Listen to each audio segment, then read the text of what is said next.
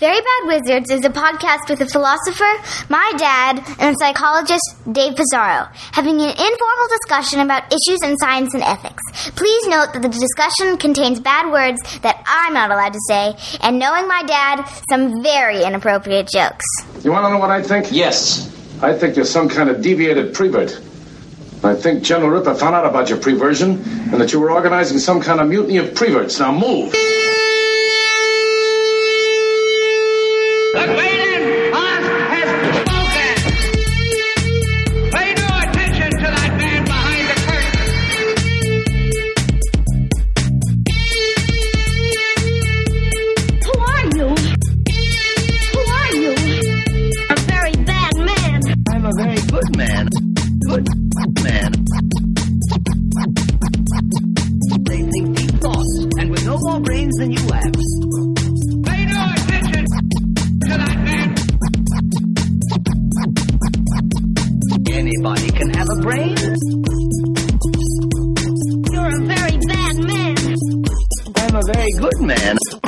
Just a very bad Wizards. Welcome to Very Bad Wizards.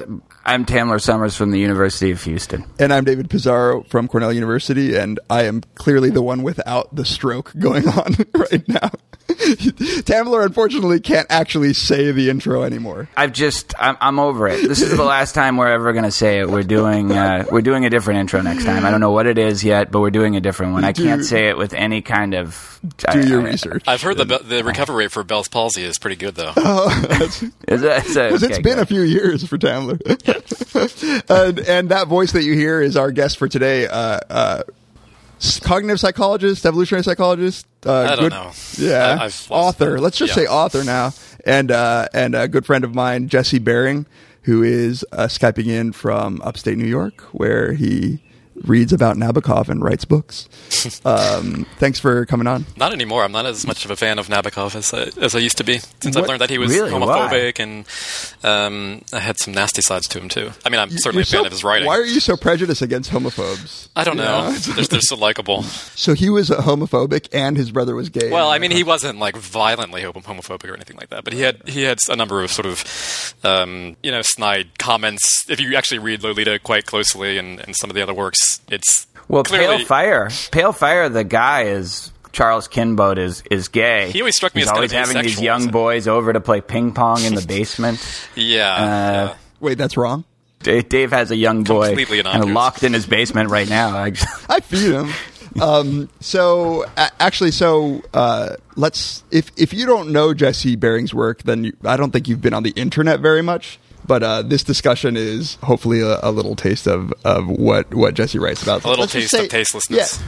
So you started off with uh, with your work really on on evolution as and natural selection as sort of a cause of our religious and supernatural beliefs, or at least that's what you sort of cut your teeth on as an author, right? Um, yeah, the you know I've I started my career as an academic writing about the the evolutionary history of religion, why we believe in God, which I've never been a believer. I've always seen God more as sort of an, an, an illusion, an elaborate psychological illusion, and I wanted to get to the bottom of that. So I spent the first 10 years of my life basically trying to understand uh, why people reason this way about destiny and purpose and the afterlife and so, do you have a capsule view on the role of natural selection in motivating or our our religious beliefs? it's hard to put into a nutshell, which is never a good Well, that's because mark you're too any, close. So let, theory. yeah, But- let me let me give it. Is this fair to say it, uh, that that uh, supernatural beliefs are a byproduct of our cog- evolved cognitive structures that evolved for other reasons entirely? Right. I mean, to me, theory of mind is really the key cognitive component that allows us to think about these grand, these grand existential questions like what our minds will be like after we die, or the minds of others after they die, or why God is doing what He's doing, putting ourselves into God's shoes, taking His perspective. I mean, basically, when we're thinking about God, we're playing the role of psychoanalysis and trying to understand why bad things happen to good people. It doesn't make any sense. We're trying to put ourselves into God's shoes, so to speak. And without a theory of mind, of course, we simply couldn't engage in that that exercise. But I think it was a a byproduct of our everyday social interactions with other people that kind of spilled over into this other religious domain, and then. I, I suppose what separates me from maybe some of the other theorists in this area is that I, I believe that it was a uh, that as a byproduct it was then subjected to natural selection.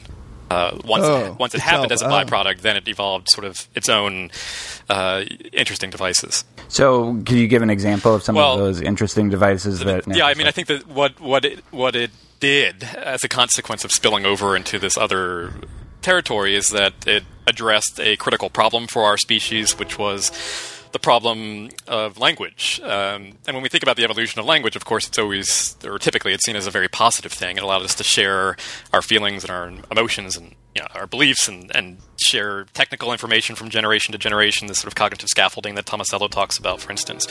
Um, but it came with a, a dark side, I suppose, in the sense that uh, it also uh, motivated gossip, really uh, potent.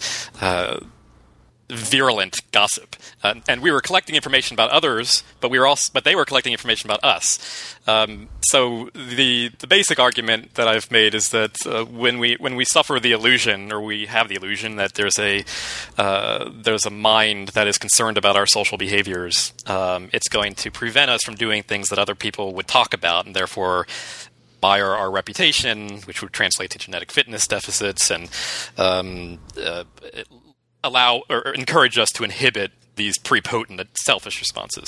Right. And So, there's some- yeah, the, the thought that there's an invisible observer. Yeah, it's a moral police dog sort of Right, sort of right. watch, you know, watchdog sort of thing. Right. so we may have needed it to to become the co- cooperative species. Well, that's um, my argument, and I but but I also say that I don't think that we need it anymore because technology has largely replaced this eye in the sky. You know, we've Right. got Well, thanks for telling us now. Natural selection already solved we still can't yeah we still can't get rid of it. It's still there, which is just sort of a now we have Google. We've got Google, we've got DNA, We've got the NSA, yeah. finger- you know, airport security, all that stuff, hidden cameras. I mean, it does basically what God was designed to do.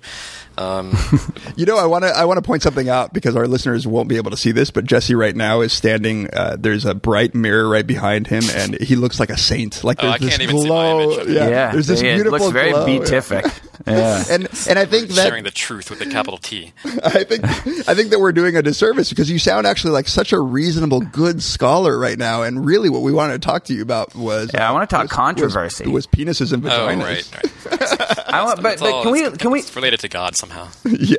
let, let's talk a bit about evolutionary psychology because I, there's there's probably no more controversial topic within the scientific community than evolutionary psychology. I mean, it has some of the most vocal opponents, and their opposition is is fierce to what is essentially supposed to be a, a scientific theory. You're you're a card carrying evolutionary psychologist, right? Are you happy to call yourself that? Really, actually, I, I mean, I, I certainly write extensively about evolutionary psychology and evolutionary psychological findings. Um, because I happen to find it incredibly interesting and fascinating and revealing about human nature. But I would not call myself professionally an evolutionary psychologist. I think I'm sympathetic to the work that they do. Um, but You're- I, you're but I'm more of I'm more of a cognitive cognitive scientist. I mean, I, Yeah. I'm, I Right. my own research has been more, you know, less, you know, sort of traditional standard textbook evolutionary psychology and more cognitive science. But I make a lot of evolutionary wha- arguments. I mean, it's that's Right. So, so we Yeah. should mention your book on this. Like, and I always forget which of the titles is the British title and the, the Evolution of God one. Oh, uh, well, the, the the religion book, the U.S. it was called the Belief Instinct. The belief Instinct, again, the, there's the God instinct. The God Instinct is right, in right, the right. U.K., which is, I didn't like either title, to be honest. The original title was Under God's Skin, um, but they wanted they wanted something that was a little bit more transparent. I think. bastards. Yes, So for better, I for, like for that. better, Under God's skin. I've Under learned God's that authors foresc- have very How little. about under God's over foreskin? these types of things. Yeah, under his foreskin. Yeah, I don't think he has Oh, that would that would reunite the two threads of your research. yes, But for yes. better or for worse, I like Tamler's question is really that you are considered by many to be a. a I am like perceived a- that way. Sure. You're you're a very vocal proponent at least. well, of and evolution. and not completely without reason, right? So the the you wrote one of maybe one of your most controversial Slate articles. Uh, we should note that Jesse Yeah. writes a very entertaining column. my introduction failed po- miserably to mention what actually Jesse is and what he does. But yeah, he, he writes. but but but you did mention that he's in upstate New York. So Yeah, that was the, the relevant listeners will piece really of it. appreciate And that that. he's standing in front of a window. yes. and he's standing in front of a mirror. Yeah. So you wrote in that column that natural selection had equipped women with ways of resisting rape and avoiding getting pregnant by a rape. Mm-hmm. And this is pre that whole ridiculous a woman's body shuts down. Who was that? Todd Akin, right? this was this was like three years ago, and you certainly weren't saying anything like that. But you were. Well, do you remember that column Vaguely, and what yes. the? The internet remembers Jesse. Yeah, it's hard to forget. Well, there were a couple. So the the I have the article up right here. So uh, It was one. Of, I mean, I should say it was one of those pieces that when I wrote it and I shared it with my editor, of course, everything is vetted. You know, Yeah. assuming the editor will take the perspective of the audience and how the audience will respond to it. There was absolutely no red flags when at that level of analysis. Like we didn't anticipate there would be any sort of major reaction to the the, the piece uh, as I had written it because I thought there were sufficient caveats, and I certainly wasn't advocating rape or anything. Right. You know, well, no, anything of course ridiculous. not. I mean, this is one of the weird things about evolutionary psychology is you give an, an adaptive explanation for something, and people think you're all of a sudden that goes into the realm of moral justification. And Yes, it's clear from the article that you're not doing that. mean, but I- let me yeah, just so- just to set it up for the listener, right? So there are a couple of things. So you say.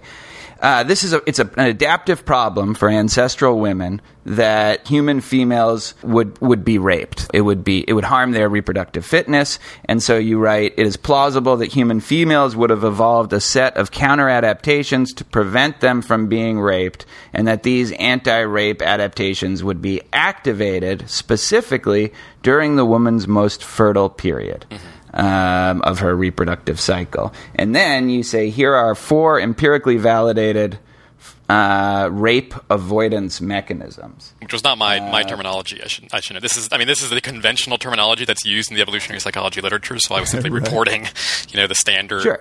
sort of Yeah, yeah. I'm just- I'm- yeah, yeah. Uh, when threatened by sexual assault, ovulating women will have a measurable increase in physical strength. And so you quote a study where I guess hand grips, right? They're they're able to grip things more tightly or something. Uh, When they're at highest Yeah, risk, like- risk of uh, conception. Yeah. that they will overestimate strange males' probability of being rapists. That's true. I, Jen was going through her ovulating period. Uh, ovulating period. in, when, when Dave and I were in Costa Rica, and she was sure that Dave was a rapist Well, at that point. Well, Uh, Accuracy and bias just tend to meet. just because he's aroused by rape doesn't make him a rapist. Oh man! But but the most contra I'm sorry, David. uh, but We'll talk about my next. the book most later. controversial one was, as I'm sure you remember, is that women become more racist when they're ovulating. Oh, I forgot about that. Right. Yeah, that and actually this ties in nicely with what we were talking about with Paul Bloom. He has a view of that somebody's race is just a signal that they're out group, and that's also uh, a view that you sort of uh, talk about Yeah, that's, here. that's is the that argument. It's not that we evolved to be ra- racist. Uh, Right. It's simply that you know this would be a, a, a, a clear har- hallmark, um, Right. the color of somebody's skin, that they were not an in-group member because Eh, we wouldn't ru- we and in wouldn't- fact, and in fact, it doesn't. No, sorry. In fact, it doesn't make any evolutionary sense. No, because their of race would be a skin cue, color. right? No, we wouldn't have had. Yeah, we wouldn't have had anybody- contact, yeah. It doesn't evolve that quickly. Right. I think Uh, it's. I mean, I think those that there's. I mean, it was just a suggestive finding. I think there's lots of other ways to get at that same question. You could. You would also hypothesize. I would imagine on the basis of that uh, theoretical model that that women who are at the highest risk of conception would also be most antagonistic to people with foreign accents, um, Right. you know, Right. diff- you know, expressing different cultural rituals, all sorts of things. Anything that would indicate a different uh, or you know a conflicting group. So, so on the one hand, this seems like actually like a, a, an optimistic story that's that essentially is saying like, look, the men males have been raping females throughout evolutionary history, and uh, and that's that's not a good thing. Um, and luckily, natural selection has at least tried to make up for this by giving women some some defense mechanisms. So this, and I think Tamler's question is, why, why does evolutionary psychology Not that, not get- that, int- not that natural selection is intentional or anything. Along no, those no, no.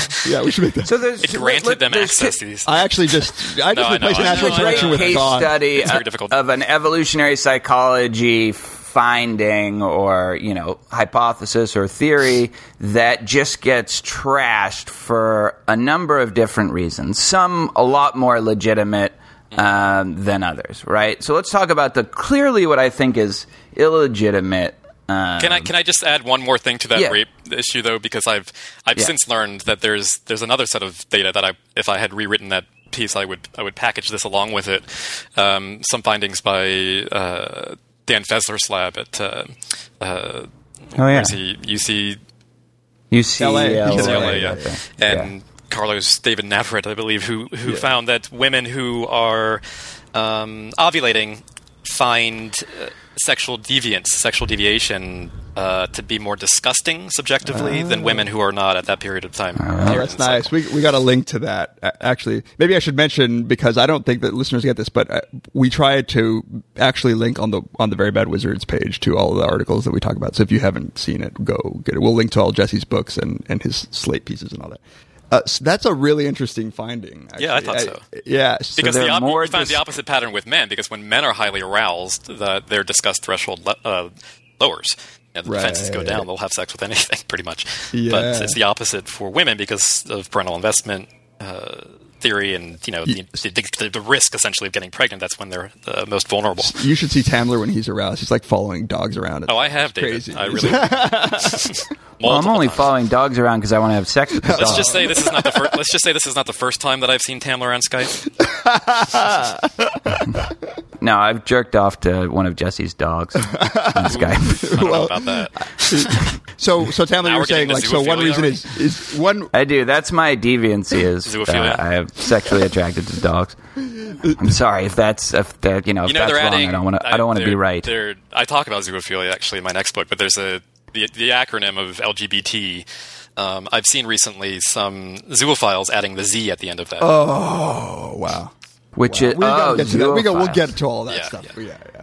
Okay. Uh, so, so let me ask this first of all. So, here's what I think is a clearly illegitimate criticism that somehow this kind of theory, that somehow this is a justification for rape or I mean, I don't even get it. I don't I don't get the leap from and and this is true with a lot of these kinds of criticisms of evolutionary psychology and the theories that somehow that you want to justify whatever immoral act that the theory is trying to explain. because How- we're, the only way that I can understand it is this sort of fundamental misinterpretation that what um, by simply addressing these things from a mechanistic evolutionary perspective and talking about them, we are implying that they are uncontrollable. It's all deterministic. That men have absolutely no. I mean, this is how we evolved to work. Therefore, we shouldn't be punished for our natural instincts and all that business, which is nonsense. Of course, I mean that's at no, never and ever any place in anything that I've written that we are completely um, uh, incapable of somehow being aware of the way that we've evolved to function and changing or manipulating that adaptive response. So- People see evolution explanations as simply being no different than genetic determinism. It's in your genes, therefore this is Right. what you're evolved to do, and Well, we can't change it. And and you add to that this tendency to think that to explain is to forgive. And and I'll add that I don't think that what's going on is that it's just a cognitive error. I don't think that what people's problem is is that they don't understand that adaptive explanations aren't justifications because you don't hear people get up in arms uh, when you say men evolved to be violent because of like intergroup warfare or whatever. Um, people don't think that what you're doing is excusing murderers. But when you say that men evolved to be rapists, all of a sudden the red flags go up. And here's one reason why maybe it's it's uh, a- bit more uh, understandable in that case because rapists so murderers aren't going around saying like uh, well dude you know like i couldn't help i couldn't help my violent tendencies but rapists might just cling to something like this rapists might actually say uh, say like well look like there's Yeah. and I mean the problem is it is actually quite complicated, and I mean even independent of these issues, there are there are the questions of um, rape paraphilias, for instance. Yeah. If somebody is simply they the only way they can actually get aroused is through rape, then that Right. You know that's that's a problem. They've got a problematic sexual orientation uh, that they really do have no control over.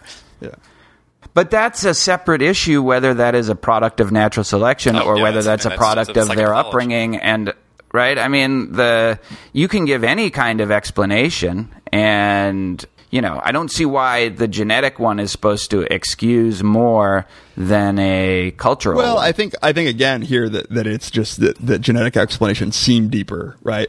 But all, all I'm saying is I don't think that they're misapplying a rule reliably. Like I don't think that people are going around like for like when you say your digestive system evolved to eat certain things, like they're not. Well, I mean, some people use it in that case, but I think that it's just in particular people are motivated to to. I like, can't help but stop at McDonald's every time I pass. Yeah. The other thing, of course, is that um, I think there's this uh, assumption that simply by giving any recognition to evolutionary interpretations, you are negating the role of you know other causal Right, right. Like factors. moral education, for instance. Yeah, like, it's like, like, yeah, yeah. nobody's no, nobody that does evolutionary psychology or does it well, at least, would um, you know would say that there aren't a whole host of other factors that are going into the final product. right. Is it the evolutionary psychologists who do need to do a better job at explaining this, or is it just the masses that are? Because sometimes I wonder, like, there are a lot of evolutionary psychologists who actually are militant. Uh, They Well, take there, some- yeah. I mean, there are militants on every side. Of course, there are militant postmodernists too that think that you know we can just sort of start over from scratch, and become any you know have any What- human nature that we we dream of. But Yeah. um, But there is kind of a bunker mentality among even really good evolutionary psychologists, the Cosmides and Tooby Mm-hmm. crowd. it's a of- religion, Jesse. No, is it? No, Maybe, no, but there's like that- I think yeah. this is just natural, right? If you're getting attacked and a lot of the attacks are unfair, you are going to really dig your heels in and It's possible, and I've been criticized in the past for you know giving air or recognition to evolutionary theories that haven't been empirically verified, or they're questionable, or dubious, or controversial for different reasons, and. Um, some, you know, some readers would see that as irresponsible. That I'm even sort of giving you know writing about these things when first of all they're they can be misunderstood and second of all there's no clear data to support them. I don't see it that way. I mean i see any idea as being uh, any idea that i'm simply fascinated by and interested in i'm, I'm going to write about because i want to. Thank you very much because i find it interesting. Um, so i've written about things like um, you know is it adaptive to be homophobic for instance you know there are some Right. there's some evolutionary ex- explanations Another for the controversy. not not you know we typically ask what you know is there an evolutionary role or is there some reason that adaptive reason that people become homosexual um, the other side of that question of course is is there some adaptive reason that we're homophobic and i find both questions interesting uh, to be honest you're such a systems So- so let me- justifier. Yeah, so somehow, so somehow, just acknowledge, you know, uh, looking at that. And this this was a uh, theoretical hypothesis by Gordon Gallup, um, who, uh, you know, basically he had he had some survey data which was not terribly convincing. But I thought, you know, he had an interesting hypothesis that um, homophobic reactions flare up primarily when people are thinking about their children and Oh, yeah, their exposure to you know gay people and so on that's when they that's when you find these latent biases really sort of emerge. And whether or not it's true that you know being we can be imprinted in our sexual orientation by early childhood experience experiences by gays and lesbians um, I don't think there's any evidence of that, but still, people can be operating with that folk assumption. Oh, so so the, the the fear is not that you are that they're going to rape the child, but that they are going to uh, change the orientation. I think that would be the, the sort of the ultimate fear. Yeah, I mean, the proximate fear might be somehow some sort of molestation or rape or whatever. But um, the from a genetic, you know, from an evolutionary perspective, it's that obviously it would not be to, in your best reproductive interest for your child to be attracted only to the same sex. Um, that seems pretty clear cut. So, so let me ask you a, a question now, like of, a, of an objection that I find to be more legitimate. It's it is something that I think sometimes evolutionary psychologists don't give enough attention to is whether any of these um, traits that you're talking about are or even could be heritable. So something as complicated as being homophobic is that how does that get passed down from parent to offspring or you know the the rape case could be another example Yeah. of this too how you know is is this really I think, something it, I think are it's, there fair, the mecha- it's fair to the say that the mechanisms? mechanisms are not discussed adequately by evolutionary psychologists, but then again, they're not biologists, and you know, they're really not sort of talking at that level of analysis.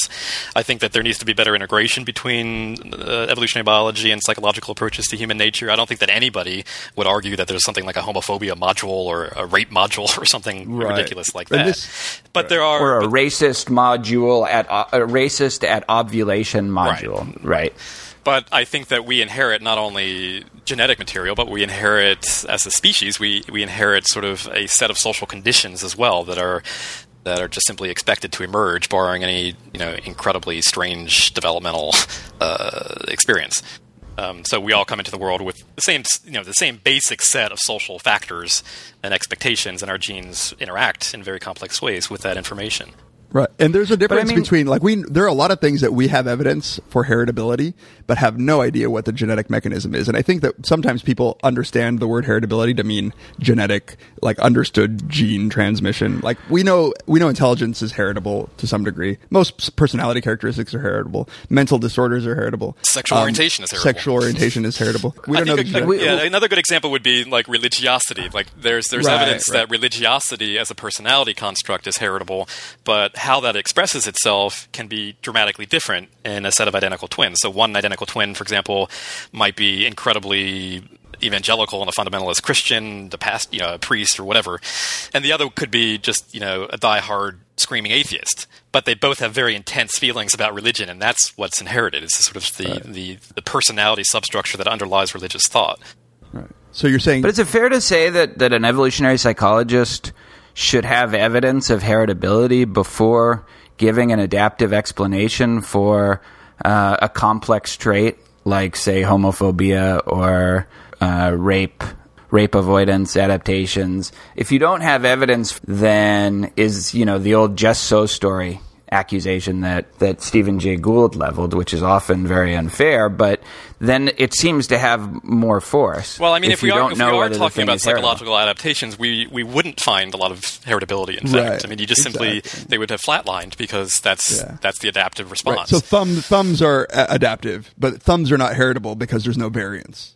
But right. you know, whether you have hair on your thumbs, that would be heritable. So, But- so heritability is an individual is is used to to to talk about individual differences in the population, and a lot of what is adaptive wouldn't show that sort of variability. So, But that just seems to insulate it from any sort of falsification if you say, well, we wouldn't be able to tell right now whether it was heritable or not, is not the same thing as saying It's a we have it's a the- I reason mean, it's to a- believe it's a that it was theoretical- heritable. It's a theoretical, you know, model of interpretation of a given set of data that, in the absence of that evolutionary explanation, oftentimes it simply makes absolutely no sense.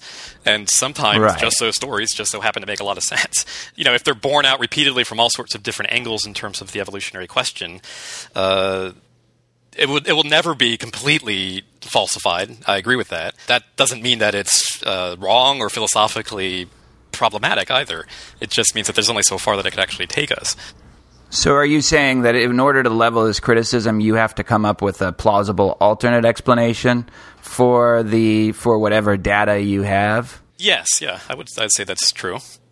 I mean, and, you, there's and you would also there would be you would also need I mean to really develop a, a compelling, clear evolutionary explanation for any given psychological response or human behavior, you would have to look you would have to have an, a large suite of experiments that address basically the same h- hypothesis and same set of questions and you're all and it's, they're all arriving at the same ultimate conclusion.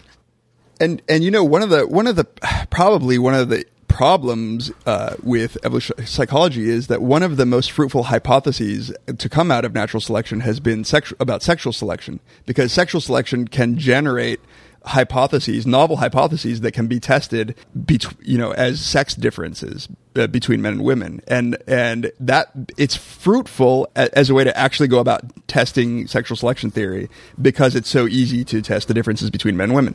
But the the ease with which sexual selection can be sort of can generate hypotheses and test them means that so much of evolutionary psychology has been about differences between men and women, which obviously is going to get get a lot of people okay. upset, right? Because again, that, that just harkens back to the whole immutability question Yeah, and yeah, determinism, exactly. and we can't change the way that we are, and all that nonsense. But I mean, my whole Which my is- whole approach to this is, of course, you need to know how things work in order to tinker with them, and uh, we have to understand the mechanisms underlying, uh, you know, really horrendous human behaviors to ever hope to solve those problems. yeah. But but this objection is about the science and maybe about the sort of Well, on the surface, it is. But I'm not sure Epistemology, the the entire sort of- nature of the objection. That you know, I'm, I- I'm not saying that that's not your what you're doing here, but I think that when people offer offer these, you know, the, under the guise of these are just you know philosophy of science problems, not moral qu- problems, I'm, I'm quite skeptical about that. Yeah, I mean, so I remember it, this is, I think, in your response to the criticisms, and there were many, including by my old colleague P.Z. Myers, who we've had occasion to mention on this show before. I'm not familiar, Uh, not familiar with that name. People can Google Jesse Bering, PZ Myers if they want more uh, more. It- reason. it- as I did last night, actually. What Dave told me, he said that they had a beef. He said that it was it was like Jay Z and Nas, and then as if worried that that was too obscure a reference, said uh, Biggie and Tupac. Yeah. Like I wouldn't get Jay Z and Nas. Anyway, this is what you wrote. Where were the sa- these same outraged critics? I wonder when I wrote enthusiastically about the evolutionary psychology of humor, blushing, athletics, male body odor, suicide, and cannibalism. Yet whenever the issue relates to female sexuality, whether it's the present- prevention of rape or the evolution of female orgasm, the most the field's most outspoken opponents turn up in droves. Is this a debate over quality control in a particular academic field or a battle over politics and ideology? I wish I could believe it was only about science. When the skeptics chime in, I, I suspect they are egged on by politicized reactants. So, I mean, I think everything you say is true. I mean, I think it is motivated by political, uh, politicized considerations. I think those the philosophical assumptions behind those political objections are completely false and based on a lot of different misunderstandings that we've just talked about. That said, it does seem like evolutionary psychologists will use that as a way to sidestep what is still a legitimate, I think, scientific philosophical objection to the assumption of heritability. It's like a, almost a default assumption. Well, they, again, they are inherited. There's no her- there's no heritability Right, per se. yeah. So you wouldn't you just can't detect it. At the, if these are true psychological adaptations. Okay, well, we that they were heritable at the time in which Right. they evolved. It's it's it's a claim, I guess. That it doesn't seem like It's one a would have I mean, the right it's a to theor- just assume. It's a theoretical interpretation, and I don't think that anybody would, uh, anybody in the field, anybody good in the field of evolutionary psychology would disagree with you. Um, but Right. it's the best we have. so either we just don't ask these types of questions when we're, we're when we're presented with data that at least are strongly suggestive of uh, some evolutionary process underlying it, um, because you know ultimately it can't be falsified, or uh, or we, we do so with sufficient caveats. And I think that most evolutionary psychologists include those caveats. And there's you Okay, know there's fair actually enough. And I, I think maybe we as as just behavioral scientists in general should do a better job of this. Uh, but I but I think that there is good there are good instances in which hypotheses were generated from evolutionary theories like sexual selection theory that turned out not to be true, and they turned out not to be true because the evidence didn't bear it out. And, Exactly, yeah, yeah. And so uh, when people say, "Well, you can't falsify it," uh, like so what? So what's uh, what's an example of that? See, I can't I can't think of any. Jesse, Well, I, I would imagine that the specific hypothesis within Yeah. the evolutionary theory could be it would be falsifiable. right? And that's what But I'm that saying doesn't about make it. But that doesn't mean it's like it's either an evolutionary interpretation or it's not. I mean, Well, everything yeah. is. An, I mean, to me, everything is evolved, and um, yeah, the question- just- that's the starting point. I think it's a safe starting point to assume that we are the product of natural selection. But what I mean to say is that when people say it can't be falsified, they think that somehow the goal of evolutionary psychology is to either prove or disprove evolutionary theory, which is not the case, right? That has to stand or fall on its own. But but you can falsify hypotheses generated from evolutionary theory. It's not as if yeah, yeah. it's not as if you go about like doing an experiment that would could, that could never give you disconfirming evidence. Yeah, I mean, I would. Im- And, and Jesse, nobody's denying that we're all evolved by natural selection, but but doesn't follow from that that every trait that we have is the result of an adaptation. No, but who's saying Right. it is? I mean, that's. I don't think that anybody. Uh, I mean, I think that just because we have hypotheses that they are, or they may be, or how they would work, and we we try to test those hypotheses, you know, led through an adaptive um, framework, and that you know the data happen to bear out in line with the evolutionary expectation then it's like it's an empirical question. I mean, this, these are falsifiable questions. If it doesn't work according to the way that Right. you know evolution evolutionary mechanisms would be hypothesized to work in terms of selective value, then you wouldn't find them working that way. But yeah, there are plenty of things that, that just simply are here. you know, it's like the color of our blood, for instance. It's red, not because we're, you know, if there's any specific reason that it's red. It's just the, you know, the product of the, the hemoglobin um, inside. So, Right, right. I I think Pinker had a recent discussion about this, like in one of the one of the back and forths about evolutionary psychology on on the theedge.org. And I'll link to this because Pinker, I think, offers a nice defense of how there are certainly ideas that might derive from from uh, natural selection theory that are were just wrong. They were just wrong, and and we know that they were wrong. Just because they were derived from from some view of natural selection doesn't mean that we're going to find evidence for it. Like, before let's take a break but before we go i was saying before the show that this is possibly my favorite title of all time i think this was from slate. I have it in my note this is the title. Hey andrew sullivan stop calling my penis mutilated. Yeah, that was Scientific American. can you explain actually. what led to that? Uh, what led you to write a column? Oh, I had written years ago in Scientific American about um, some of the recent findings suggesting that heterosexual males that have sex with women are less likely to acquire the HIV virus if they are circumcised because of the receptive cells uh, underneath the foreskin. Once they're removed, you reduce the chances of acquisition. And it's an incredibly politically heated debate, male circumcision, which I, I wasn't aware of really, to be honest, at the time that I Male began writing. But- mutilation. well, they're called Yeah. intactivists. These you know, the people that feel very strongly that uh, males who are circumcised are basically no different than females who are who have their genitals mutilated, um, and they're really trying to change that cultural practice. And I am completely on board with it. If there are no uh, health or medical advantages or benefits that are associated with it, and if it's done simply as a cultural ritual, I think it's ridiculous. You know, if it's any some sort of religious reason for just circumcising males, I think it should definitely be done away with. So, what about aesthetic benefit? um, I, I go either way with circumscribed or circumcised. circumcised. I go either way with. I have a circ. I do not have a circumscribed preference for circumcised versus cir- uncircumcised. surely, Tamler, you don't think that there's some platonic penis that is actually circumcised? Well, I mean, aesthetic. the yeah. form of the penis is circ- circumcised No, but Gordon Gallup did have a theory that circumcised, circumcised males, in fact, would have better reproductive prospects because they're, they're 'Cause they can scoop penis is out- yeah, scooping out more. Oh, okay. Let's take a break and talk about that. we'll be right back Hi, I'm Doug Ladd. Two rules, man. Stay away from my fucking Percocets. And do you have any fucking Percocets, man? All right. Okay. But if you don't have any Percocet and would still like to help support the Very Bad Wizards podcast, we'd really appreciate it if you clicked on the Amazon link on the support page of our website before shopping at Amazon. That'll give us just a small cut of whatever you buy at no cost to you at all. Just shop like you normally would, but take that extra two seconds or so to go to our website and click on that Amazon link first. We've also set up a donate button where you can donate via PayPal. We're very grateful for any donation, no matter what size. Finally, don't forget to like us on Facebook, rate us on iTunes, and send us emails whether you agree with us or disagree. Oh, and listener Matt Welsh has generously offered to operate our new Twitter account at Very Bad Wizards that'll keep you updated on the, latest news about the podcast. If you're a Twitter person, please follow us there. If you want to tweet us a question or a comment about a particular episode, best to do it on our personal accounts as well, at Tamler and at Eames. Back to the show.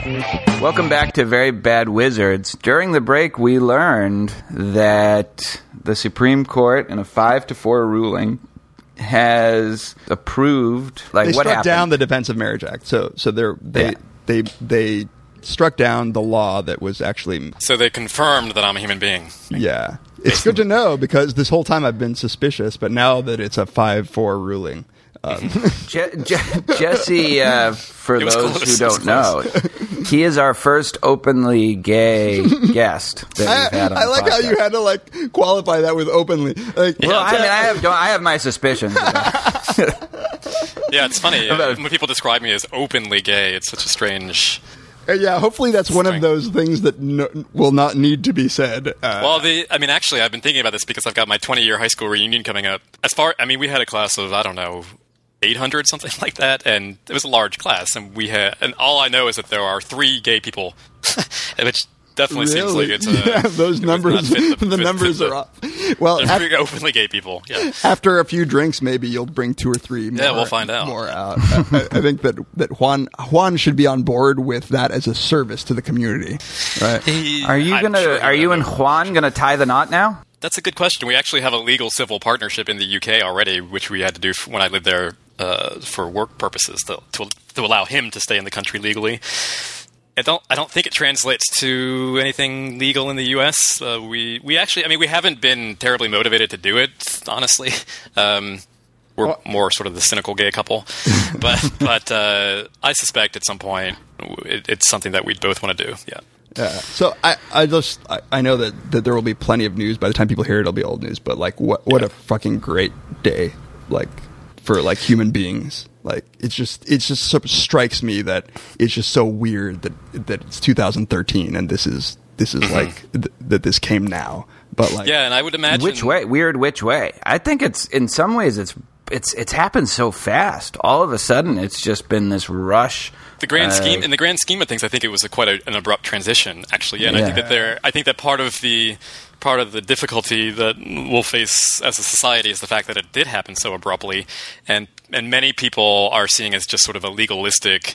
Uh, response that's and they'll be following begrudgingly uh, without sort of genu- Well, that's genuinely like changing Brown, hearts. right? Like Brown versus Board of Education. Like a lot of people begrudgingly desegregated, and like Yes, and that yeah. that presumably was was good because then then So hopefully, hearts and minds will follow.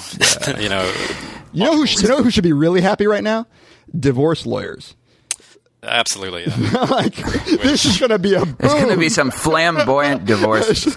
Well, it does. No, raise a lot- like- it does. I mean, in terms of like our earlier discussion about evolutionary theory and sex differences and uh, monogamy and so on, it does raise a lot of interesting questions in terms of uh, what the divorce and separation patterns will actually look like when it is so universally uh, formalized. Right. But even if it's the same exact rate, all of a sudden you have like a whole new group of people who are going Right. to be getting yeah. divorced. Like, I wonder actually if there will be anybody special legally sort of specializing in gay marriages. that's almost prejudice. It shouldn't be. Yeah. You, now that they're all the same, Can you imagine? Like, I'm an interracial divorce lawyer.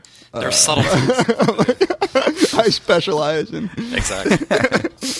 I only represent black women. Yeah, I guess it would be equivalent to that, wouldn't it? You have a theory that this is going to lead to a reduction of the gay population, This right? I, I love this or a thought. hypothesis. This- I love this thought. It's so it's like so counter to what the your politi- when you're celebrating this, it seems so weird to then take your mind to to this potential consequence. So so lay it out. Well, I mean, it was just sort of a amusing, really, about um, what gay society will, will look like after this turn of events. You know, thousands of years down the road, and I think that it's uh, it's it's it's interesting to note that I think historically a lot of homosexuals were in traditional, which would be heterosexual marriages, um, and having lots of children. So um, I can speak. Like I can Oscar speak to Wilde that. had a bunch of kids. I, we don't even need to go to Oscar David, Wilde. We can yeah, go to David David, David has some personal first-hand experience, with that. and uh, so oh, the- you, you're coming out now too, Dave? Uh, I didn't know. you know, you never asked me before, but but for the record, my my wonderful ex-wife is is lesbian, and uh, we Yeah. share an eight-year-old and daughter. whom you have a daughter with, right? Mm-hmm. So if there is uh, if there is heritability or uh, some genetic uh, factor associated with sexual orientation, especially the heterosexual or homosexual orientation, you would expect um, this to be a dramatic reduction in same-sex couples where adoption becomes much more common and or you know not having children at all it's not to say that you know gay people are infertile and won't be able to reproduce if they want Right, to but i think that it, it will simply be less common now that they don't have to So wouldn't it be funny if there's like a, a drastic increase in lesbianism because lesbian couples uh, both decide to, to have a baby? right. Right. That would be interesting. Yeah, I didn't think about that. I was thinking more from the, from the male uh, perspective, but I Yeah. think, yeah, lesbianism. You You only- imagine maybe it can go in the other direction. You only need to recruit one person, True. and and you might actually so that might actually make them uh, genetically just take over the world. So what there should be is just, uh, yeah, very few gay men and just a lot of gay women. kind of like a frat guy's dream. what are the best estimates of the proportion of, of gay gay men and women in Well, it depends on how you define homosexuality, I suppose. I mean, Yeah, yeah. the the original Kinsey data is often criticized because uh, Kinsey was asking about simply having gay same sex experiences, which doesn't necessarily make one gay. right? Or else Tamler would. be you the need to gayest have man- six, Or else right? You Tamler would be the gayest man in the room. I mean, He stopped sexual orientation is a it's a psychological orient. It's a psychosexual trait. Mm-hmm. It's not about behavior. It's about what you are primarily aroused by. Right. Uh, and um, so, just simply engaging in some homosexual, in Well, terms yeah. of the, the proportion of the population, um, there are no c- clear numbers essentially because how many people are still in the closet? I mean, we just you don't know. You know the people that are out, and you're going to get a sampling bias, of course. But um, But so you if know- you took a thousand people and showed them as so, uh, this isn't a joke. This is really how people do it. They, so they show they show erotic imagery and they measure penile blood flow, for instance, like with a plethysmograph. And so if you took a thousand people at random and showed them gay and straight porn and measured their arousal levels, now there are a lot of problems, maybe even with assuming that that is a measure of, of being gay, because obviously there's there's a, a whole social uh, layer. yeah, there's gay as like a social identity Right. identifier, and then there's homosexual in terms of your Right. actual erotic orientation. Right, So- right. But so I wonder. So there's gay, like I went to Smith College and, you know, I'm 19, 20. Uh, and then there's gay, I actually get turned on by people of the same sex. Whether you admit it or not. Yeah. Right, Right, whether you admit it or not. So just with the arousal to the same sex, is there any actual good like? Because there have been a lot of studies done. You know, actually, no. I mean, it's kind of a surprising answer that there really isn't any, you know, figure like that. yeah, There's lots of speculation. I mean, in terms of- people throw out these, oh, it's two and two and a hundred or something like that, two percent versus ten percent. Right. I mean, the bottom line is we don't know. anytime someone Yale gets- was, uh, people used to say one in four, maybe more. Yeah, yeah. if you look pe- at if you look at just sort of dalliances and you know, you know, adolescent experiences and all that stuff, it's dramatically higher, of course. right, right, um, right. Now, in your new book, you say that you are Forthcoming. way on the scale of being gay and that you're disgusted by uh, the female anatomy. I don't think I used that term exactly. I don't think I. I wouldn't put it quite that way. I mean, I. I, I mean, this is this is an interesting question. You know, with whether people who are at the far end of this of this uh, this erotic equation, if you're completely heterosexual and complete or completely homosexual, do you find the genitalia of your uh, of the the non preferred sex? Uh, disgusting, or are you just simply not aroused by them at all? Right. Is there an emotional response to them, a negative emotional response to them, or you just simply have no response to them? Um, and I think it's probably. I mean, if I just had to hypothesize, my, my guess is that it's probably more of a disgust response than Yeah. uh, than it is just simply having no response. I mean, that question is actually That's your response? That's my. That's my. Yes, Yeah. I, am not vomiting or anything when I look at a vagina, or yeah, I don't. It's I decidedly non-arousing. Like, It's it's it's aversive. yeah, but It's th- aversive. This, but That's this, the this key. question is is more much more salient for for gay people because uh, men grow up with their own penis. So it's when I see another penis, it's not disgust. I wouldn't call it disgust, but it's just an absence of arousal, right? No, no, no. But like, so uh, Really, I, don't know, I- I mean, maybe maybe a lot of straight guys actually are disgusted by other men's I don't No. think so because they watch porn where like guys are That's are like true, totally yeah. doing. Like, No, no, no. But what you could be disgusted by, and this is true of me. I'm also like at the, so I'm at, I think at the far end of the straight one, but I'm disgusted by. We'll see about uh, just seeing some sort of sexual activity between the. Yeah, and they've you know, used whereas studies my like that. I wife they've is also completely straight, but isn't disgusted by seeing other women. Right. So when you Uh, show gay men, sorry, when you show straight men graphic gay intercourse, anal intercourse, you get very strong emotional responses to that. Very Right. negative, aversive, disgust related responses. And it changes psychological processing as well in terms of how they think about gay people. They become much more homophobic after being exposed to that type of material. Right, which is which is a weird exception to to the whole view that like co- like increased contact or increased empathy is is a good strategy for understanding people. You know, you know us gays, we always put it right in people's faces Well, and yeah, shove it down people's that's why that's why I don't want to make it about. Yeah, gay, I I, don't want to make it about gay people, but any any sort of in your book, uh, Perv, which is when is it coming out? October. uh, October. so 8th, so still a while, but get it when it comes out. But it, just it, trying to understand anybody who has different sexual desires than you is a really hard thing. You it's hard to get into the mind of someone who's aroused by something that you're not aroused by. Right. Right. We can only Right. we can only understand it very theoretically and from an objective, sort of removed perspective. Because when we attempt to think like they think, how can you possibly turn you know find that attractive? Right. We are disgusted by it, and therefore, and the disgust motivates the way that we think about these questions. And you mentioned But I don't know. There's sometimes like foot fetishes. I, that does nothing for me. Like if you see like I'm not a- women yeah. sucking on each other's feet or a guy's feet or something like that, it just it makes no sense to me. But I'm not disgusted. By I, I'm totally disgusted. Because It depends on the feet, I think. But- Probably Like with depends. corns but even and, like, like, yellow like a nice nails. pair of feet you're disgusted by, like you know. Yeah, I kind of am because I don't know where those feet have been. They've been in shoes all day long. Ugh. You have a, you're kind of germophobic. That's Yeah, why I am a little not. bit, yeah. and yet you'll put a penis in your mouth, David. Listen, I came out about my wife. I'm not ready for anything anything else. Baby steps, baby steps. Um, but so you mentioned actually in in the ch- one chapter in your book um, that people tried this. They tried to like show straight men gay porn. And was the attempt of that study to like get them to like maybe put themselves in the place of, like, uh, they they wanted to find out whether let me let me try to remember. I think they were trying to find out whether first of all they actually got aroused. The people it was one of those studies where they Right, were looking right, basically at reaction formation of people who said that they didn't like gay people Right. secretly do did they get aroused did they get erections and so on.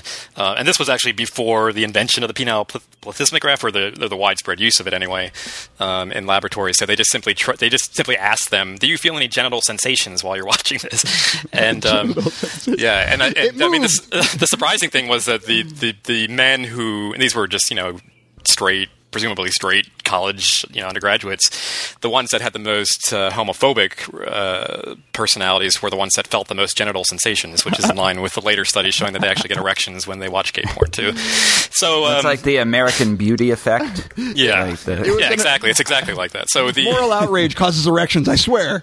yeah, there, there's lots of criticisms. You know, maybe well, they just get physical. You know, they just get they get aroused by the anger response. yeah, yeah, yeah. That's what happens to me when I see like pro life protests. I just Uh, Yeah, get a get, you boner. get hard of on, it. yeah. They're kind of So- sexy. yeah. So, but I think that the but you know one of the other things they looked at was that how how just simply exposing straight men to to gay sex uh, actually affects their behavior, um, and they endorse statements that were really homophobic, like you can't go into a, a restroom these days without some gay guy showing you his dick, or you know, just some uh, really sort of. this was this was done in the seventies, you know, so you Yeah, take yeah. that with a grain of salt. But but uh, they, they they liked gay people much less after they saw gay porn. just that's See, this is what I'm talking about. No gay man has ever shown me his dick in a restroom. me neither, and I'm gay. and I've never shown it to another man in a restroom either. You need that app, Grindr. Maybe- Do, do you have I the know. Grindr app? yes. This is no, what- no, no. It's not, I, I, I'm aware of it. I don't have. This is why the iPhone was invented. Actually, hey, do you know this this app, Tamler? No. Okay, so you sign up for it, you you have it on your iPhone, and other people have it on their iPhone. And basically, whenever you're in the vicinity of somebody who's down for like a quick hookup, it'll alert you. And so, you get like, the map, yeah. like the Google map. With, yeah, yeah, and oh. it's obviously it's explicitly targeted at gay men because I don't think like the lesbian community probably doesn't need like, this. I don't, I don't know. or, I- or bisexual man. Let's or, not bise- leave them out. or oh, that's right, or bisexual man. So you're walking around and you, you can see like you know like a list of people who are like this guy's down for like a quick blowjob in the like to to give a quick blowjob in the bathroom stall, right? Like it's like a market. It's like yeah, and you see the little pictures of the person too. yeah, and you don't kinda- realize as you're walking if you're walking around with somebody who has this app, you'll realize how many people around you are like down for gay sex. Mm-hmm. But no, but they have this also for straight people. Yeah, Yeah, they my, have my brother was telling They're me just about not quite this. as active. They're just not. Yeah, there's no. You're not getting caught. You have to turn alerts off on Grindr because, or else, like, Right. it's just, just like your phone. You seem pretty familiar with this Grindr. it fascinates me. It fascinates me, and you know, I don't want to perpetuate the true stereotype that gay men are totally down for more. Promiscuous. Well, Is men. that a true stereotype? I mean, we're just male. We're- Yeah, I know. It's just imagine men. Men want to have sex all the time. Women, you know, like they they turn us down. Well, I mean, there are. I mean, all these things have they come with caveats, and of course, there are individual differences. Not all men are hypersexual, and um, you know, there is a tremendous range in terms of the the amount of sexual activity that that men have. Right. Uh, it's, it's not even an interesting finding because uh, it's men who want sex more than you know. So that data is true. So it just so happens that if if you're gay, another man is the partner that you want. So well, we have a very we have pretty much an unlimited supply of sperm cells. Right. Uh, it's just this sort of vast holding, and you know, this this sort of uh, libidinal indulgence is not costly to us whatsoever. Right. There's no risk associated aside from sexually transmitted infections. There's no other risk. We're not exactly. And you don't have to worry about that because you're circumcised. So, you know. Yeah, I'll scoop it all out anyway. so. I, it sounds like like uh, Jesse's written a whole bunch of books. So I'm going to mention another one, but he has. Uh, so I haven't really. I've You read just haven't. three. This is Great. the one that's the uh, third third book coming out. yeah the one that's out now. Um, is is called "Why Is the Penis Shaped That Way," and it's a collection of essays uh, that is just it's. I love how you just can talk about these things with with just like the straightest scientific face. Why is the penis shaped? Yeah, I way? mean the it's a it's a very peculiar shape. If you don't understand, I mean, if you if you look at it without without having the evolutionary framework, it makes no sense whatsoever to have this like this strange looking appendage dangling between our thighs. But the, I mean, the basic evolutionary argument, of course, is that the uh, the coronal ridge, which is a distinctively uh, human feature of the penis, which is that sort of ridge uh, that underneath the, the, We'll- the we'll mushroom cap. Yeah, I mean, you know what I'm talking about. You can see me using my hands here, which is, is a. I'd But, uh, actually prefer to see your hands. yeah, I can give you a, an actual demonstration, but uh, I'll, I'll refrain from doing that. Um, to call Juan into the room for that. anyway, the argument is that that this scoops out um, the sperm cells that have been deposited there by another male in the vaginal tract. Um, and what that suggests, of course, is that in the ancestral past, at least, it was fairly common or routine, or routine enough to actually lead to selection pressure uh, for for women to have sex with multiple male partners within around a 24 to 48 hour time period, which is the Right. lifespan of, a, of the sperm Right. The, the theory relies on on that that sort of behavior on the part of the females, and you can actually see at least there are pressures for penis size as well in non-human primates. Right. Yes, th- it does so- matter. It really does Yeah. matter, and it matters more for. I mean, it matters in terms of pleasure, but it also matters for the male himself's reproductive success. The deeper you go, the more sperm cells you're going to be able to pull out. Right. So in in, in, in primates in which in which women uh, the females tend to have sex with a lot of males within that that time frame, they actually evolve to have large penises. But like gorillas have very small penises, right? I mean, it's Tiny because they're harems. Yeah, they're yeah. you know they've they've got just one male with multiple female right, partners. right, right. Talk talk about a topic that can be quickly misunderstood by the lay audience. Like People have strong feelings about penises. My dog Charlie is a big sort of basset mix. Has just an enormous, disgusting penis. uh, just a, a big red like You're- there he is. You can hear him right now. it's like a li- Uh, it's like a lipstick for a giant. Charlie. We're talking about your penis. So Yeah, that, Quiet that is- down. that actually, I mean, that is there must be some sort of signaling. device. here I go. Here I go hypothesizing my crazy evolutionary psychological theories again. But, Just so story for big Yeah. penises. But there are, I mean, there are a number of species that have brightly colored genitalia. It's like the peacock effect. You're, you're with the red handicap, penis. I feel like we had some topic that we were actually going to ask ask about. Uh, I want to before we get off the topic of penises, I wanted to ask. Uh, I think this is from the the book. You say you'd suffice it to say that your penis looks more like your father father's penis than it does mine. Now, my dad is That is a little is ninety years true. old. I, I don't know. That just disturbed me. That uh, my penis looks more like. Was that your question? My dad. Was that the brilliant the brilliant comment to to, to Well, that, I mean, that is a good example, though, because I mean, what what is adaptive is the shape of the penis, the basic shape of the penis. But of course, there's going to be individual variations within the exact, the actual morphology or appearance of the penis. How much variability? I guess is wanted to be assured that my a lot of penis doesn't look like my dad's right now because you know it's will. a mess. It will. My dad's penis is a time. You're Yeah. looking at the future, Tamler. You're looking at the future. You're just a baby. You're still maturing. Yeah. One day you'll have a penis just like your father. What disturbs me the most is that is that scrotums hang so low. They'll like when when you get old. Like is, what? Why? What? I, I think Dave Chappelle talks about getting a scrotum lift, maybe like uh, as an aesthetic as a Scrotum tuck? solution. yeah. I actually wonder because there's this this, this theory that uh, the the activation hypothesis that that sperm cells are activated by the retraction of the scrotal surface, so that Oh, when yeah, as soon as you're about to come, basically your balls retract as close to the body as possible, and it it crosses this warmth threshold, which releases the sperm cells, and um, so I wonder if aging somehow re, you know interferes with that mechanism because just, if there's that if you're that saggy Right, It well, just like it, it's like a lot of work. that temperature, There- there's uh, like a calorie. it's expensive in terms of calories to get your balls all the way back up. yes yeah balls are like, oh man, I, you know what? I, no, fuck this. I'm not doing it. Don't you have kids already? going- yeah Oh, this, is, this man. is science, my friends. This is science. We had other stuff to talk about, right? Yeah, uh, you know, I'm actually so your book is again about paraphilias. Uh, the the forthcoming book is just about about deviations. So tell us a bit about the research process for this book. Is there is there anything that bothers you to read about? Like you talk about so many things. Like does like pedophilia like get to you? Is yeah, any- I was yeah. going to say. I mean, there's a lot. There is a lot of dark material, uh, obviously, that you have to deal with when you're covering a topic like sexual deviance. Mm-hmm. Um, It is not easy reading, to, uh, to be honest. Yeah. But I think it's important to understand the science underlying it, um, what we know, what we don't know, and uh, have a, a clear-headed conversation about it.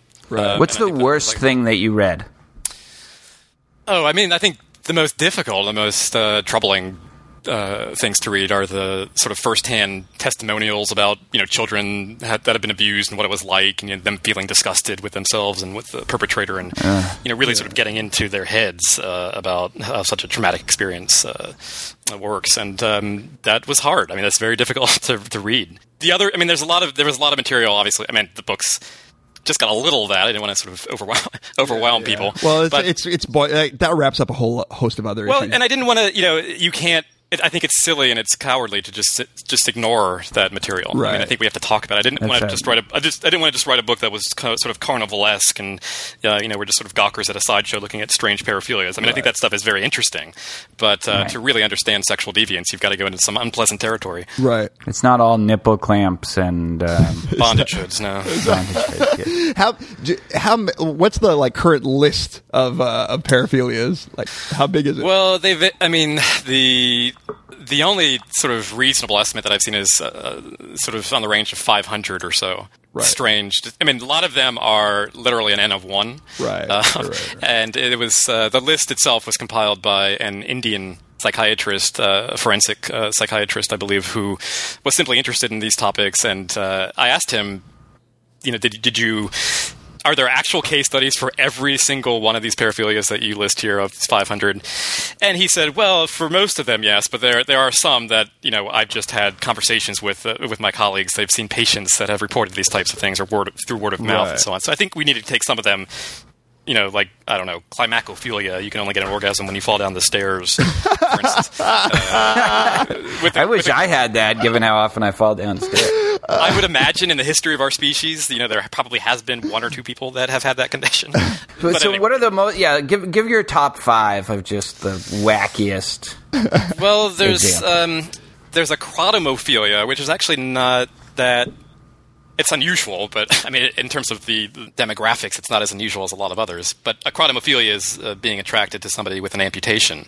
Oh, yeah. and a lot of these people have very specific uh, body parts that they can they can't be attracted, for instance, to somebody who has an amputation on both legs. They just need one leg, and maybe just at the lower, you know, at the beneath their knee or something on the left side. oh man, that just really limits your your like fucking range. Um, Well, they're, they're, it's not that they can't necessarily get aroused by anybody else. It's that that's their sort of core. Right, that's their most right. trusty trigger in terms They of. have to think about that while That's their know, ideal to- image. That's, Right. Yeah. yeah. I mean, I don't even know, to- want to know what Tamler thinks about when he's trying really hard. But there's a related there's a related paraphilia called a um, and you might have seen some of these people on Jerry Springer um, or shows like that. And these are people that are aroused by the thought of themselves as am- as amputees. Yeah, yeah. and so they were they always can- trying to cut off their own limbs. Yeah, so they, they they want to. So they would growing up, even as adolescents, they would stand in front of a, front of a mirror to, and to masturbate. They would you know hide a leg behind their back or something like that. That's the only way that they could get off. Uh, So they're masturbating to themselves to the idea that they themselves would have one limb. yeah, and they grow up oftentimes to really have a very strong pressing urge to somehow sever that a healthy body part, a- an elective amputation, basically.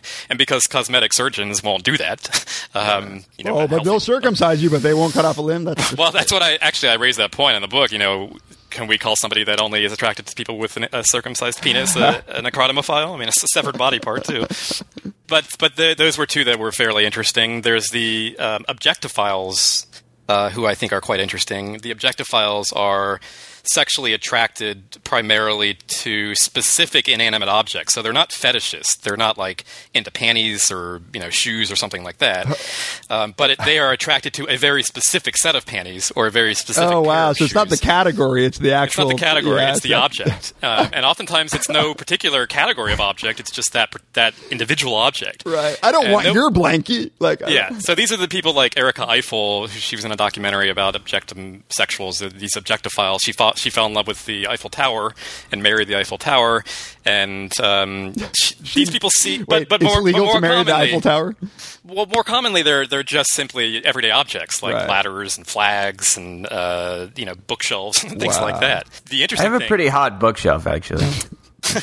Well, yeah, it's well, so the so the so the dominant theory is that it might be related to something with uh, autistic spectrum disorder because a lot of these individuals are as, actually on the autistic scale, uh, Asperger's uh, um, individuals, for instance.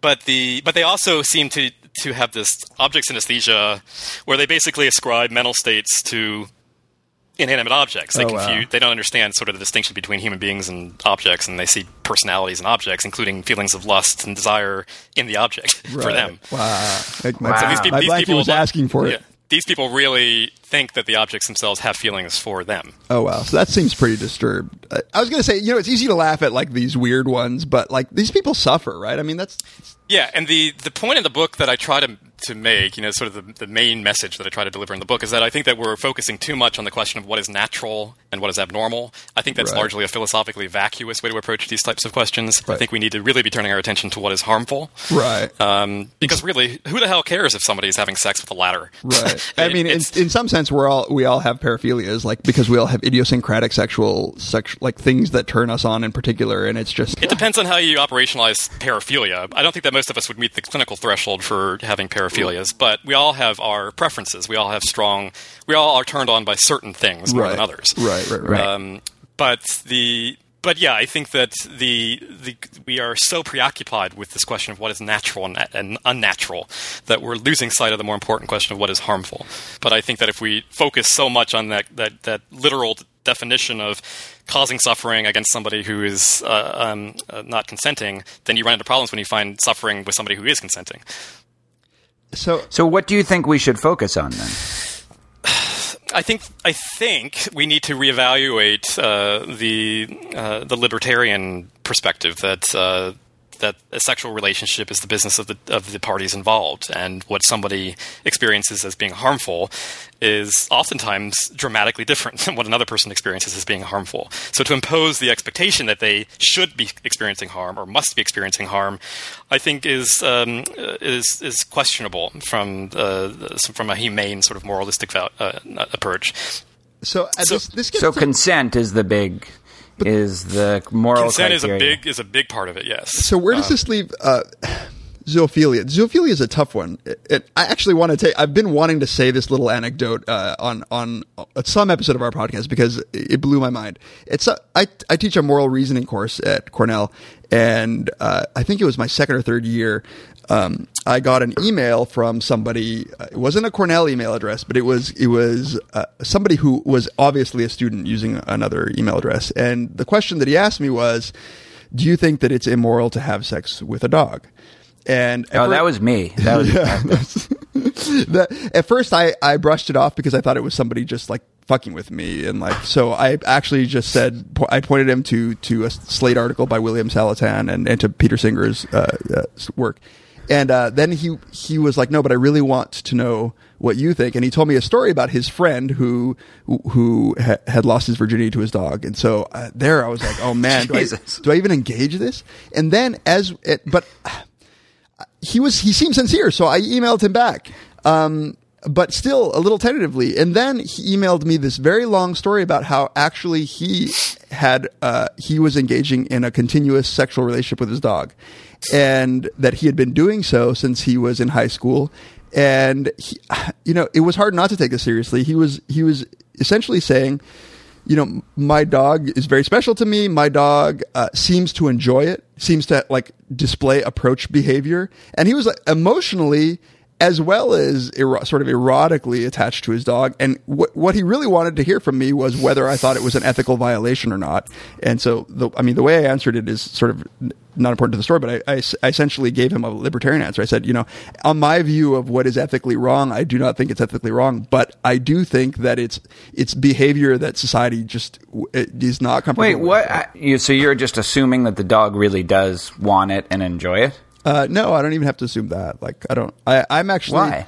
because What if the dog is miserable? I, I don't want torturing I don't dog. want to get into that right now because you kill and eat animals.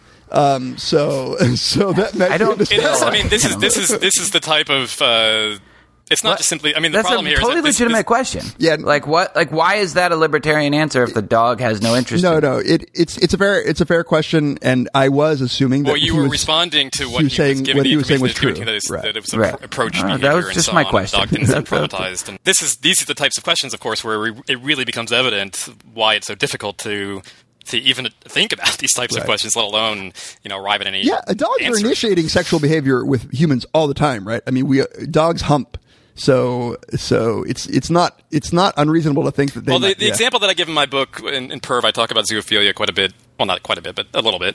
And uh, there's, you know, let's say that you've got um, a zoophile who is only attracted to horses, and the the zoophile is, you know, masturbating her stallion or something, um, you know, several times a day, and she she gets pleasure from it. It looks to her as though the the animal's getting Right. pleasure from it too. It's actually She ejaculating. has or ev- She has evidence. She has uh, physical evidence physical, of it, yes. tangible evidence. her hands are the plethysmograph. and then you've got and then you've got and that, that behavior is actually illegal. I mean, that's that's bestiality technically.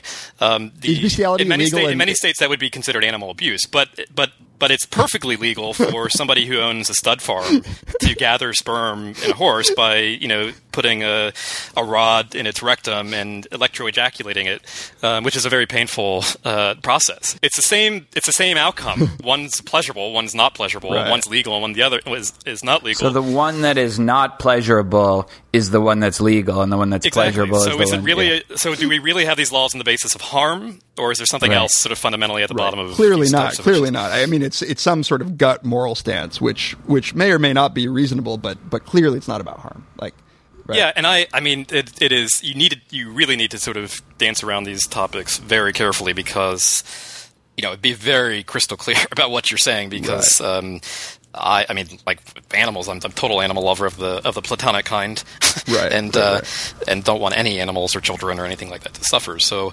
um, but but I also think that we need to think logically about these types of things. But whether Uh, they have a fun, uh, whether they have a right to engage in this behavior. Tamler, what's your ethical Wait, position on this then? Like, if it's so if it's not I mean, I, harmful. I'm drawn in two ways. For all my jokes, because I'm an animal lover to the point of, especially a dog lover, like to the point of insanity. But too, yeah. um, but I but I don't want to have sex with them.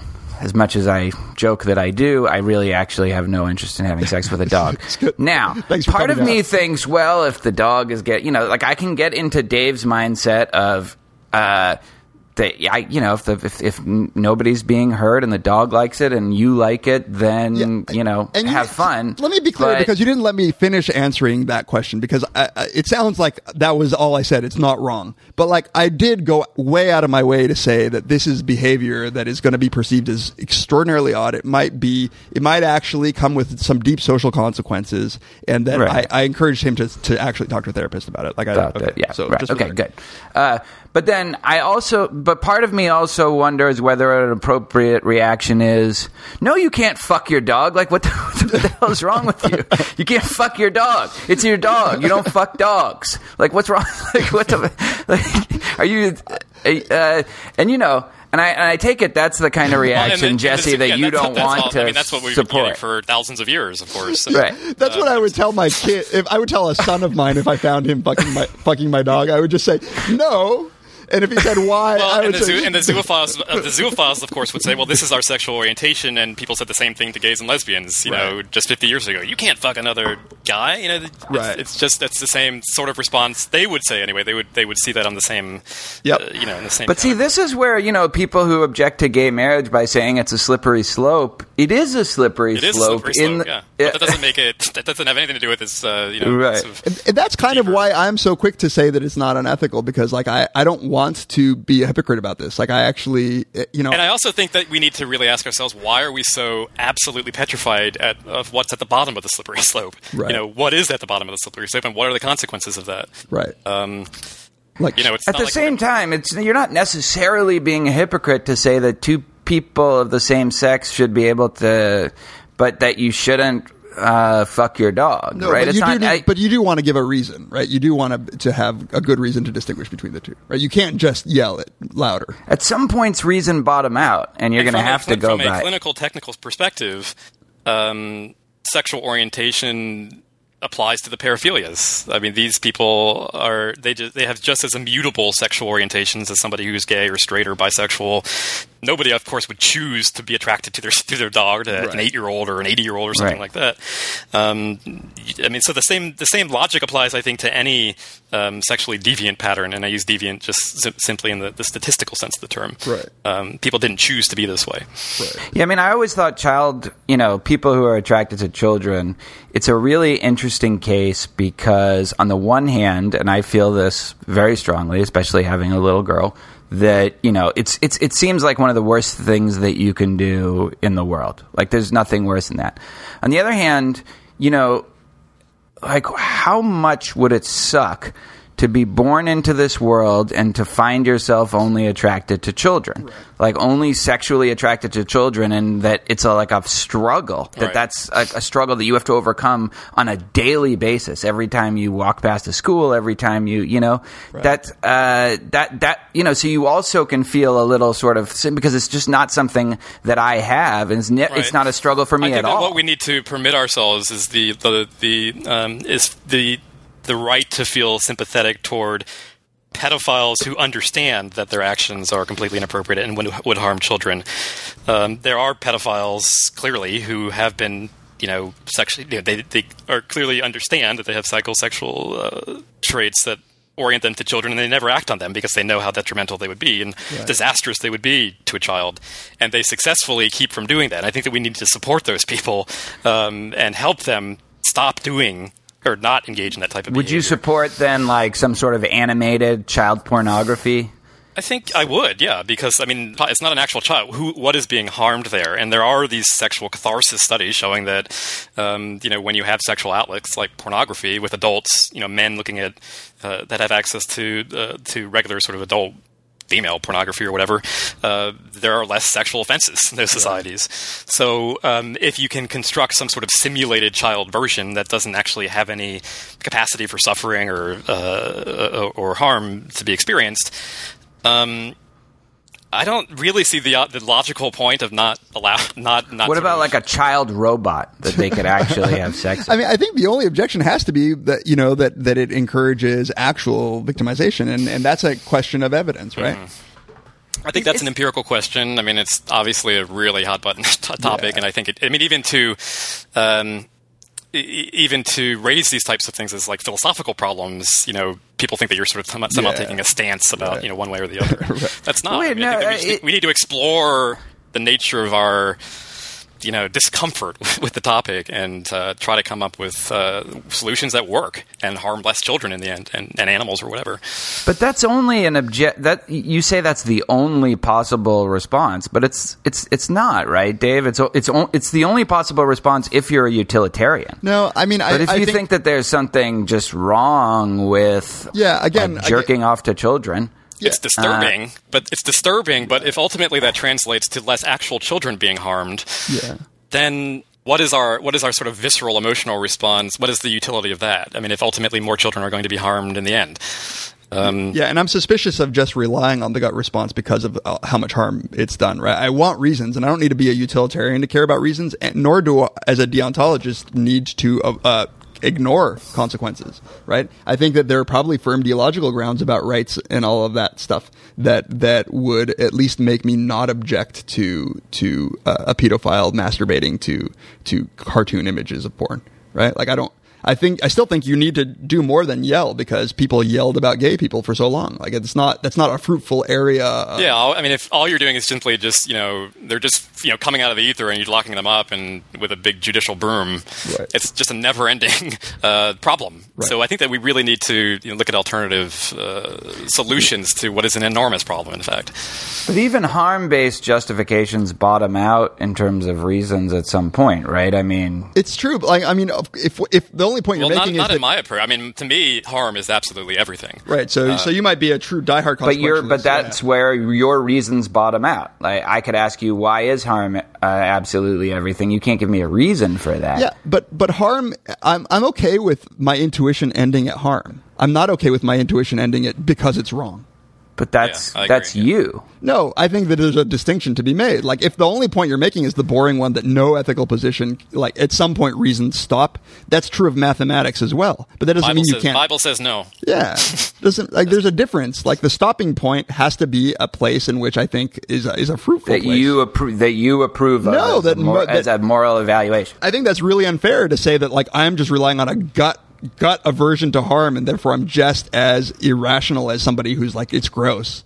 Like that's just not. I don't think that's the case. I think I, I don't think I need to defend the fact that like harm as as the stopping point for my moral. Well, and also when it comes to reasoning about sexual deviance, um, harm is an essential component of that because it's a, it's a social interaction between at least two parties.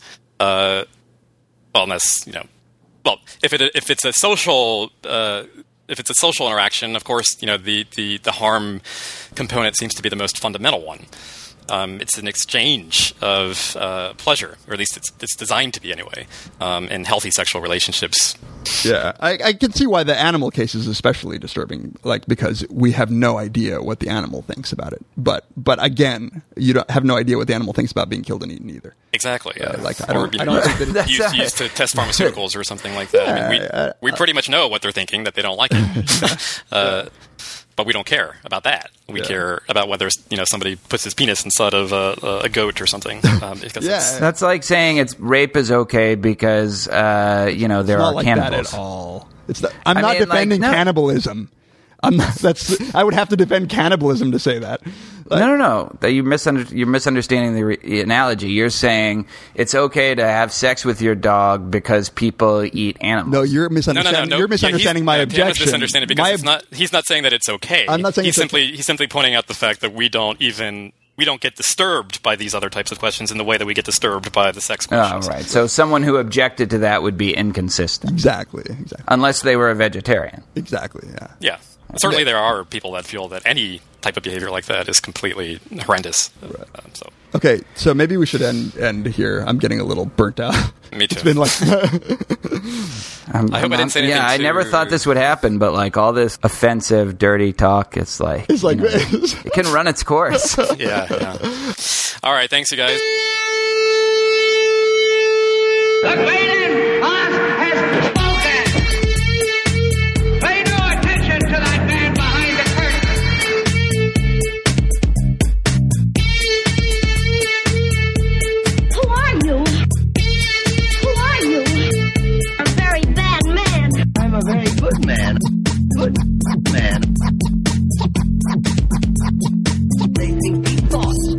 More brains than you have. Pay no attention to that man. Anybody can have a brain. You're a very bad man. I'm a very good man. Just a very bad wizard.